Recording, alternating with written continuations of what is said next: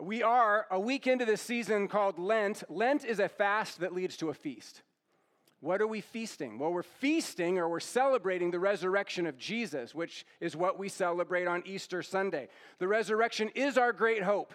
The resurrection is the good news. The resurrection is the ultimate proclamation that Jesus has overcome sin and death.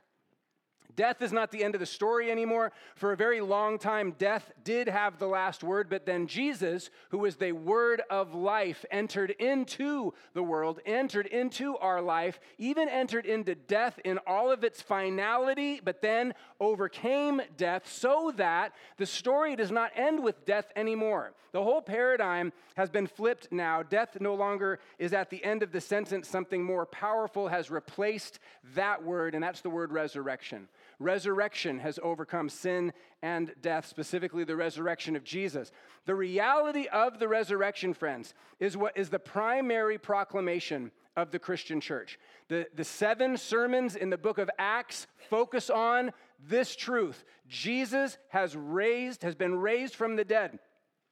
It moves and changes everything for the early Christians. I wonder, does it affect us? Has it become an overly familiar idea, truth, proclamation for us? So we hear resurrection and we're like, oh yeah, that's just part of this, it's part of the story. The resurrection fills the first Christians with unprecedented courage. I wonder, does it have a real life effect on us? Did it this last week? Was there ever any uh, a situation in your in your week, these last few days, where resurrection became part of the equation, part of the way you viewed reality, part of the way you responded to pain or to uh, challenges? Is the resurrection making a difference in our lives? Within the first few hundred years of Christianity, this pattern emerges, and it's a, it's a preparation for the celebration of the resurrection at Easter. And here's the pattern. In the weeks leading up to Easter, the early church would fast.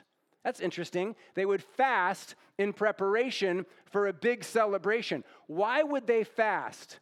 Well, they would fast to prepare their hearts to really enter into the celebration. They would fast in order to ready their souls, so they wouldn't just sort of stumble in to their worship gathering like it might feel like we're doing on the first Sunday uh, of Daylight Savings, right? Just a little bit off our game. No, they want to come in ready to celebrate, having prepared their hearts to celebrate, prepared their souls to proclaim the ultimate paradigm-shifting truth, which is that death is not the end. It does not have the last word. It is not the most powerful force in the universe. Something more powerful than that is in play now. It's the resurrection of Jesus. And that changes everything for them. So to prepare to celebrate this is a great idea. It is a worthwhile effort. And a fast is what prepares us or readies us to truly feast. Now, you might not think a whole lot about modern church trends. I do. I think about them a lot. It's kind of my space. It's kind of my industry. When people say, so what kind of work do you do? Yesterday, I was at a baseball game late at night, and uh, this guy was like, yeah, this is going late, but at least tomorrow's Sunday. And I'm going, ah, right? I'm going, I feel the opposite about the way you're feeling about tomorrow, tomorrow morning, right? So when people ask me what I do, I usually respond with something about the church. Uh, I lead a church, I pastor a church, is usually what I say. And I wonder if when you respond to the question, what do you do, if, if you have throughout your life heard a common reaction to your response. In other words, do people say something back to you when you reveal to them what you do? That is it just random all the time, or because of your industry or because of the kind of work do you do, do you get a common response? I get a common response. Nine times out of ten, this is what people say when they say, hey, so what, what do you do? And I say, oh, I pastor a church. This is what they do. Oh. And then they say, good for you. uh, yeah, I need I need a, a, like a, a zinger right there. I need to like have some pithy, but I haven't found it yet. Uh, for a while, I was saying, I hope it's good for you, and then they look at me like, what is he going to do next? Yeah. So I was talking about church trends. That's what I was trying to say. So there's this trend, last couple decades, forty days. It's this thing, forty days of, you've seen this. I think maybe Rick Warren at least popularized this a couple decades ago, forty days of purpose. A lot of churches did this initiative, forty days of purpose. It's followed by forty days of prayer. There's forty days of life. There's forty days of all kinds of things. Just a, like a programmatic kind of intentional season of, fo- nothing wrong with it. It's fantastic. Uh, churches will often start their year with like forty days of this. I just find it interesting because it's often kind of seen as, oh, that's kind of a cool trend. It's not a, tr- it's a very old thing. It's a very old thing.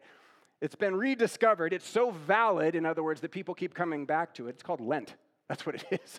It's called Lent. And the, the hope uh, is that it wouldn't just be some random forty-day season plopped in the middle of, but that it would be connected to and actually be a preparation for something significant, that is the celebration of the resurrection of Jesus. I just find it fascinating. I find it a little bit baffling. Um, there's a resistance among some um, about s- observing Lent because it's weird. Um, but they'll drop their own forty-day sort of spiritual focus in some random place and like October or something, which to me that seems weird. Like, unto what? What are we preparing for, right? Let's let's like take go ahead and be okay with taking the nod from the historic church, which has actually thought through this for oh a couple of millennia and maybe has some wisdom to offer to us, right? Or people are like, I don't want to celebrate Lent, that's a Catholic thing. No, it's not a Catholic thing. It's a Christian thing. Okay, thirteen hundred years before the Reformation, the church is observing Lent. Right? Before there were a lot of the modern distinctions and labels, and p- the Christians were celebrating an intentional season of preparation. So uh, whether it's a forty-day boot camp at your gym or a forty-day historic season of fasting, there is great wisdom, is my point. There's great power in an intentional season of focused growth. So how's it going? One week in, any observations or thoughts? I'd love to hear a couple. We invited you last week. It's just an invitation. We're embracing five one-week fasts as we prepare for Easter. Last week's fast was a fast of sound. We issued the invitation on Sunday. By Monday night, I had like a dozen text messages from people. Uh, it's hard, but it's good, somebody said. Somebody came into my office and said, I did not know that I would find pain in the silence. What's going on, right? Yeah, that's that's where pain lives, actually. Pain lives in the silence, yeah, which is why we cover it up. Uh, somebody said, you have taken away my coping mechanisms. I said, you're welcome. And I said, no, actually, I didn't. I didn't. I just invited you to recognize them. Hmm, right? Just invited you to recognize them. Kind of crazy. What did you observe? Did anyone try this for ten minutes or for a week? What did you observe? Anyone want to offer some things? Yeah, Ryan? We did it in the car only. Okay. So my kids asked a whole lot more questions than they used to. Beautiful. And established, what's that car? That's Tesla. Yeah. But we created more conversation. It's great. Um, it was good, although my kids didn't like it. Yeah, right, right.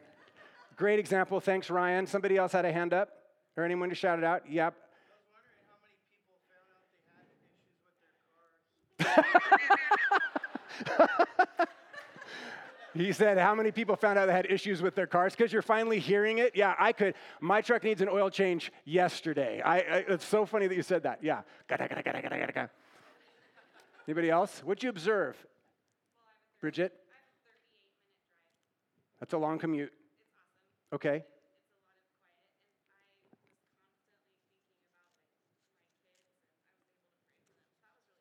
Wow. That's great. So you replaced that with the time of prayer and focused intercession. A couple more? What'd you learn? What'd you observe? Go ahead, Nikki.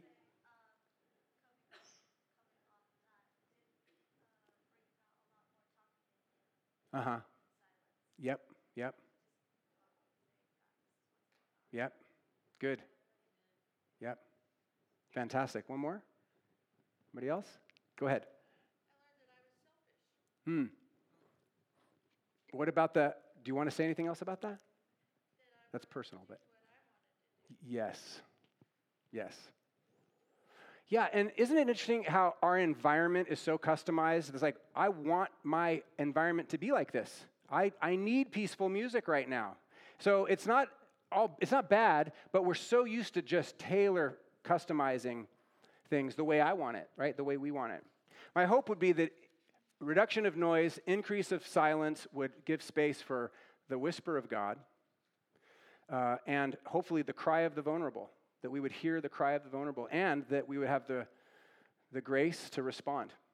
Yeah. Why is this important? Well, we looked at this passage last week. We'll go back to it today. James one twenty-seven, James, the brother of Jesus, writes this. Religion that God our Father accepts as pure and faultless is this, to look after or to visit the orphan and the widow in their distress. Today, I'll continue with our series, Meet My Needs, with the second half of this sentence, the second half of this verse, which continues, and to keep oneself from being polluted by the world. Today's sermon is called Unpolluted. Here's the verse one more time. Religion that God our Father accepts as pure and faultless is this, to look after orphans and widows in their distress and to keep oneself from being polluted by the world. I'm just going to focus on the last ten sentence, the last ten words of that sentence, and three of those words in particular. The word and, the word guard or keep, and the word polluted. All right? Real simple outline here. First, and.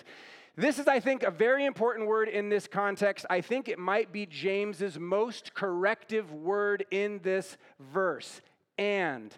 What is James doing? He is indirectly implying that some religion is unacceptable to God.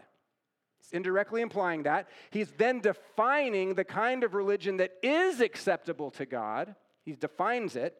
In fact, James goes so far as to say that certain kinds of acceptable to God religion are pure and faultless, without fault. And if James is right, and we believe with the historic church that he is, that this is Holy Scripture, this is writing of a man, James, that is inspired by God, then religion that is acceptable to God is religion that impacts others and impacts me. Okay? That's what he's saying. Religion that is acceptable to God is religion that makes a difference socially and makes a difference personally. Put another way, pure and faultless religion is about helping the poor, and it's about personal holiness. Both. And.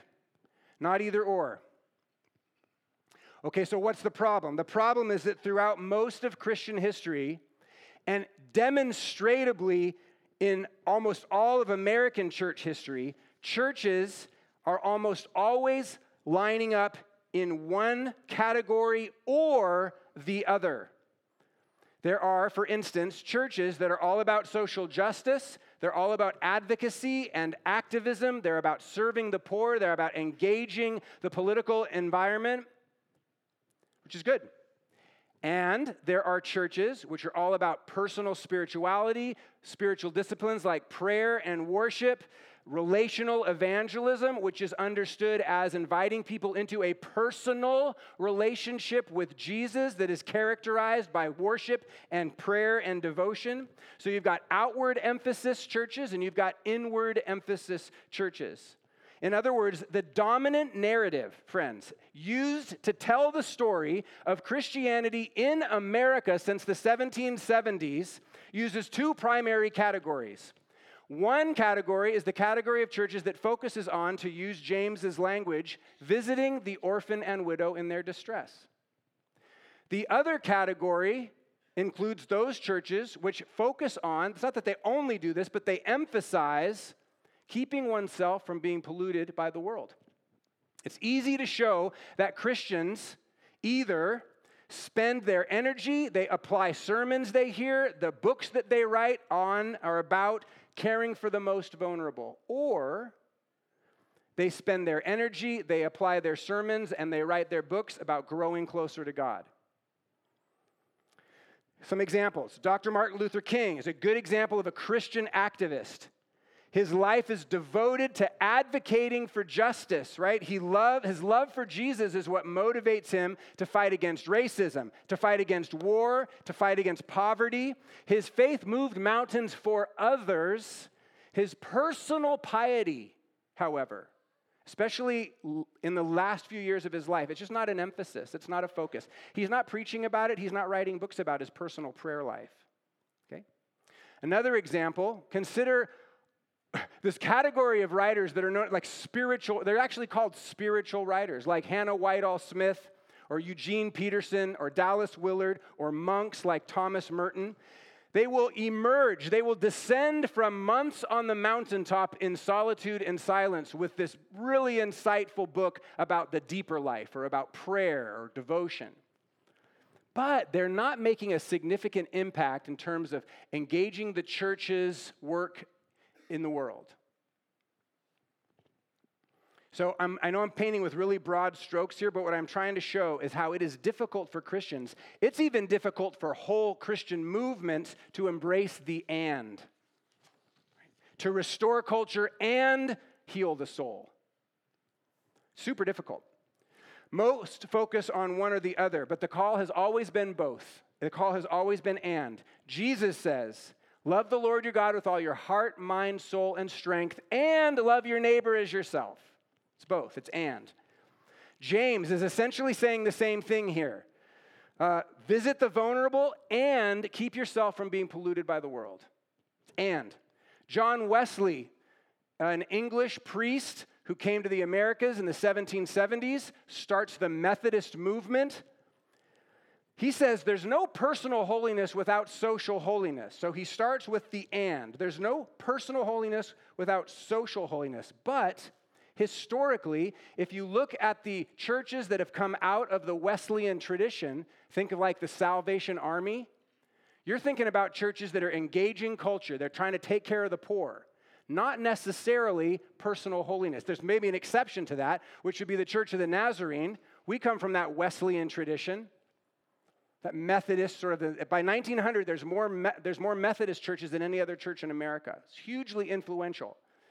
Right before nineteen hundred, eighteen ninety-five, the Church of the Nazarene starts with twin purposes, welcoming the poor and proclaiming personal holiness. So we started with an and, but almost nobody, at least in North America, associates the Church of the Nazarene as a main player in engaging the social problems of our culture. No, we have shifted over here. We focus much more on personal holiness, on individual spirituality. It's challenging, right? It should not be either or. It should be both and. The call is and. Care for others and pursuit of personal holiness. Which do you focus on? Which is more natural for you? Which is like your go-to expression of your faith? Is it helping people? Or is it personal prayer? What, right? Neither is bad. Both are critical. But knowing and recognizing which way, I lean this way. That's why I like monks and monasteries and the deeper life. And I've been soaking in this stuff forever. I need to, if I'm going to embrace the and, I need to move more towards the restoration of all things. Maybe you've heard me talking about it. I'm kind of preaching to myself, right? We need to be engaging culture. We need to be addressing brokenness in the world. This is much more natural for me. I got way more books about prayer than I do about social injustice and how to address it. Realize if your life is primarily about helping others, you need to move towards the personal prayer emphasis because religion that God accepts as pure and faultless. Faultless is religion of the and. If you focus on personal holiness and you're neglecting the call of the vulnerable, you need to move in that direction because religion that God accepts as pure and faultless is religion of the and. It's the and. Social restoration and personal holiness. Okay, two more thoughts much more quickly. James writes, visit orphans and widows in their distress and keep oneself from becoming polluted by the world. This is his definition of uh, religion that God accepts. The key verb last week was the verb visit. We talked about that. The key verb this week is the word guard, or maybe keep. Keep oneself. Sometimes it's stand guard. Friends, the idea is that you do something. This is active. This is not passive. This isn't getting sort of pulled along with culture. The fact that everybody else is doing it is totally irrelevant because this is a call toward action. The idea is that you are doing something. It's about personal intention. You are guarding something that matters, okay? Like when a parent tells their kid, no, you cannot watch that movie. You can't.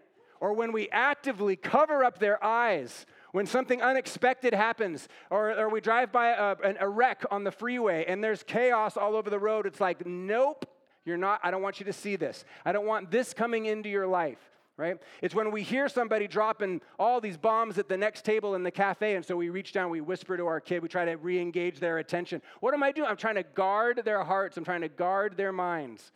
I'm asking them to pick up the gum wrapper on the floor of my truck because I've just pulled up behind somebody that's got an explicit image on the back of their car, right? I'm, I'm guarding my kids' minds, my kids' hearts. We understand this. We're called to guard our children. We understand that. What James is saying is guard your soul, your soul. Guard and protect your heart, right? Yourself. In the Rule of Saint Benedict, Benedict writes, embrace a little strictness. In other words, set up some guardrails in your life. Say no to some things. Here's a crazy idea. Limit exposure. Out of a desire to guard and protect something that is of great value and worth, it's you, it is your soul, the battle for who you are, what you think, what you know. Paul tells the Ephesians, put on the armor of God. Guard your mind. Be careful what images you let come in and live in your head, that come through your eyes. So set up some boundaries. Embrace a little strictness about what you will see. Friends, check the lyrics that are becoming the soundtrack to your life. This stuff goes in and it makes its home there. Why should we have any kind of like protective sort of impulse, guarding impulse about ourselves? Well, it brings us to the third and final word, which is polluted. Polluted. This is what James says. Guard yourself from becoming polluted by the world. Notice what James doesn't say. He doesn't say, guard yourself from risk. He doesn't say, guard yourself from danger. He's cool with that. He's okay. He, there's no, like, hey, just make sure you stay safe. Uh-uh. That's really not a very Christian impulse, frankly. He doesn't say guard yourself from personal sacrifice. No, that's what it's all about. He doesn't say guard yourself from vulnerability. No, what does he say? Guard yourself from being polluted by the world. So realize that part of personal holiness is, is protecting yourself. What are we protecting ourselves from? The destructive power of pollution, the perverted influence of pollution. I'll talk about what pollution is in a second, but what it does is this. It compromises your clarity, doesn't it? Pollution restricts life. Pollution is toxic.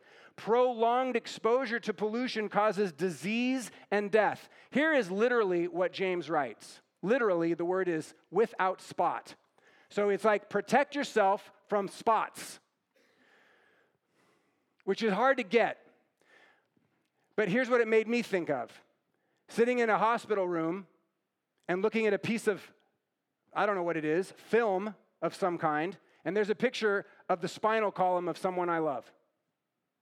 And I am praying to God, we don't see a spot. You follow me? Because a spot on the organ, on the spinal cord, on the brain is not good. Because a spot is disease. A spot means cancer. And I want to be without spot. I don't want any of those spots in that picture. And listen, if I knew what I could do to keep that spot from happening, oh, I would go do it. I would go back in time and I would do whatever it took. And if I could do something to keep that spot from appearing on the soul of my own son, I would give my life for that. I would do whatever it took to remain spotless in that regard, right? Because we get it on that level. And we're so tolerant and permissive about what comes in on another level. And James is saying you need to protect yourself, not from all these common things that Americans try to protect themselves against. Protect yourself from this pollution. What he's actually talking about is stuff like pornography, stuff like gossip, right? Stuff like um, unhindered greed, apathy, unresolved hatred or division with another. Benedict urges the monks in his community to embrace a little strictness. And the point is not to live in some narrow-minded legalistic existence. Benedict says, embrace a little strictness, and then he says, to amend faults and safeguard love. In other words, set up some disciplines in your life that will either help you sin less or love more. Okay. There is great value to whatever spiritual discipline will actually serve as a, as a guardrail against my sinning more and thereby hurting the people I love the most, or something that will serve as a reminder of how I can love better. Embrace a little strictness that will help you sin less and love more. And do you know what those closest to you will say to you when you do that? Do you know what your sons will say to you when they become adults and they recognize that certain things that have happened to others haven't happened to my dad because he was so strict about this thing? Do you know what they'll say? Do you know what your spouse will say to you if you embrace a little strictness when it comes to the onslaught of pornographic images in our culture? They will say, thank you. That's what they'll say. They'll say, thank you for embracing a little strictness. Thank you for doing whatever you could to reduce the amount of spots showing up in our minds, our hearts, our souls. Right? We live in a world, friends, with a lot of pollution and a lack of real holiness. We've allowed so much pollution in our lives that moral clarity is difficult. What should we do? Nobody seems to know. Spiritual confusion is common. And we frequently witness spiritual death. We rarely tell stories of spiritual birth and spiritual life. James writes, keep yourself from being polluted by the world. Friends, that is not a run to the hills message. That's not a move to Montana. I, I wanted to say that, but my aunt was here in the nine o'clock from Montana, so I decided not to say that. It's not a run to Montana message, right? It's not an escape the culture message. Jesus says, be in the world. Just don't be of the world. We're supposed to be actively involved, but not corrupted by it. We're supposed to get our hands dirty in addressing things that are broken without further breaking the things. How do we do that? Well, the primary tool for this job, friends, is fasting. That's how we do it. We fast. The best way to guard yourself from the kind of pollution that James is talking about, the kind of pollution that affects your mind, affects your heart, clouds your soul, is fasting. Fasting. Exercising your will to say shh to your hunger, to your desire, right? To good things potentially. But you are exercising your will to make sure this being knows who's in charge. The will's in charge. The will decides. So I fast in order to grow the strength of my will. Fasting is how a person develops self-control. That's how it happens. It's very difficult to develop self-control without fasting, without going without something that you want. All right, let me wrap up with this. Uh, I've recently become totally captivated by this guy named Chad Wright. I heard an interview with him, so I started reading about him. As my family knows I do, I just I just get hooked by things or people, and I just go, and I've been able to correspond with him a little bit. He's fascinating to me. First ever recipient of a voluntary open heart surgery in order to qualify to go to BUDS, which is the Navy training school for Navy SEALs. Guy had a cyst on his heart, not a problem, never gonna bother him, unless he does intense physical training deep underwater, which you have to do if you're a Navy SEAL. So he wants to be a Navy SEAL so bad, He goes to seventeen surgeons before one of them will say, yes, I'll open up your heart and take that little cyst off, and then you can apply, which he does, and he makes it. He becomes a Navy SEAL, goes through several tours, becomes a Christian, becomes an ultra-marathoner, and now he's a trainer. And the dude's on fire. And he wrote something recently that is my inspiration for Lent this year. This is just kind of keeping me focused. This is what he writes. What is this flesh that screams that I what I should or should not do? It consistently begs for pleasure.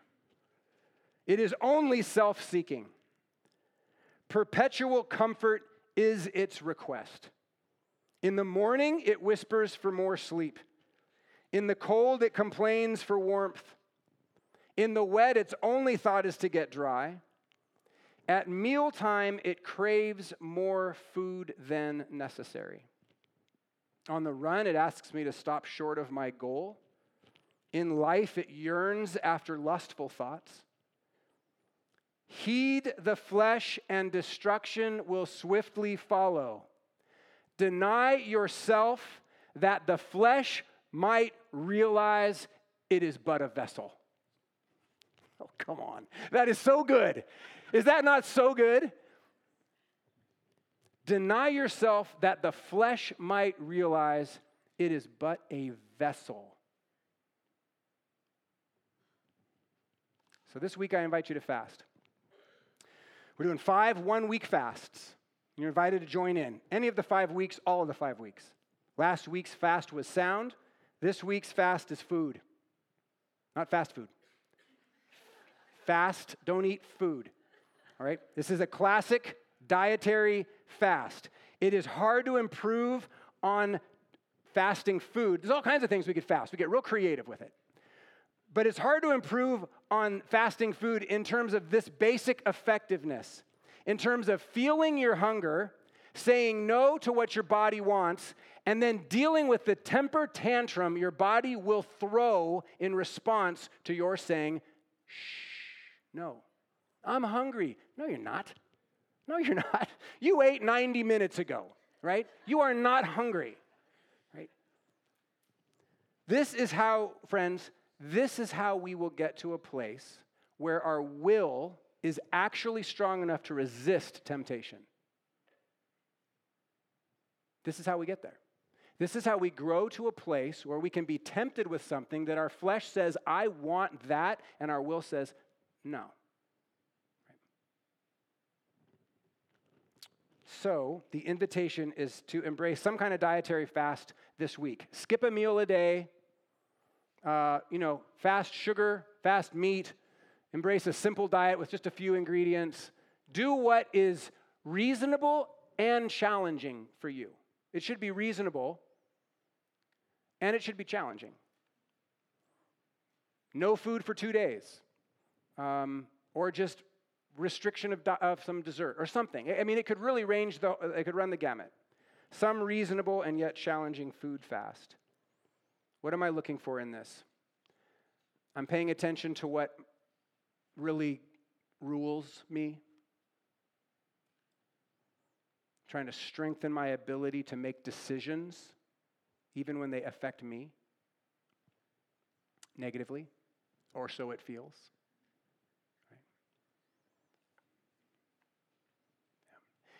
And my prayer when I fast becomes, God, show me what I really need. Show me whom I, whom I really need. Yeah. So in conclusion, th- th- friends, there is a kind of religion that is pure and acceptable to God. Isn't that amazing? There is. We have really messed it up, but there is a kind of religion that is acceptable to God. It is religion. It is that set of beliefs or convictions that compels a person to visit the vulnerable in their distress and keeps oneself from becoming polluted by the world. Amen. Let's pray.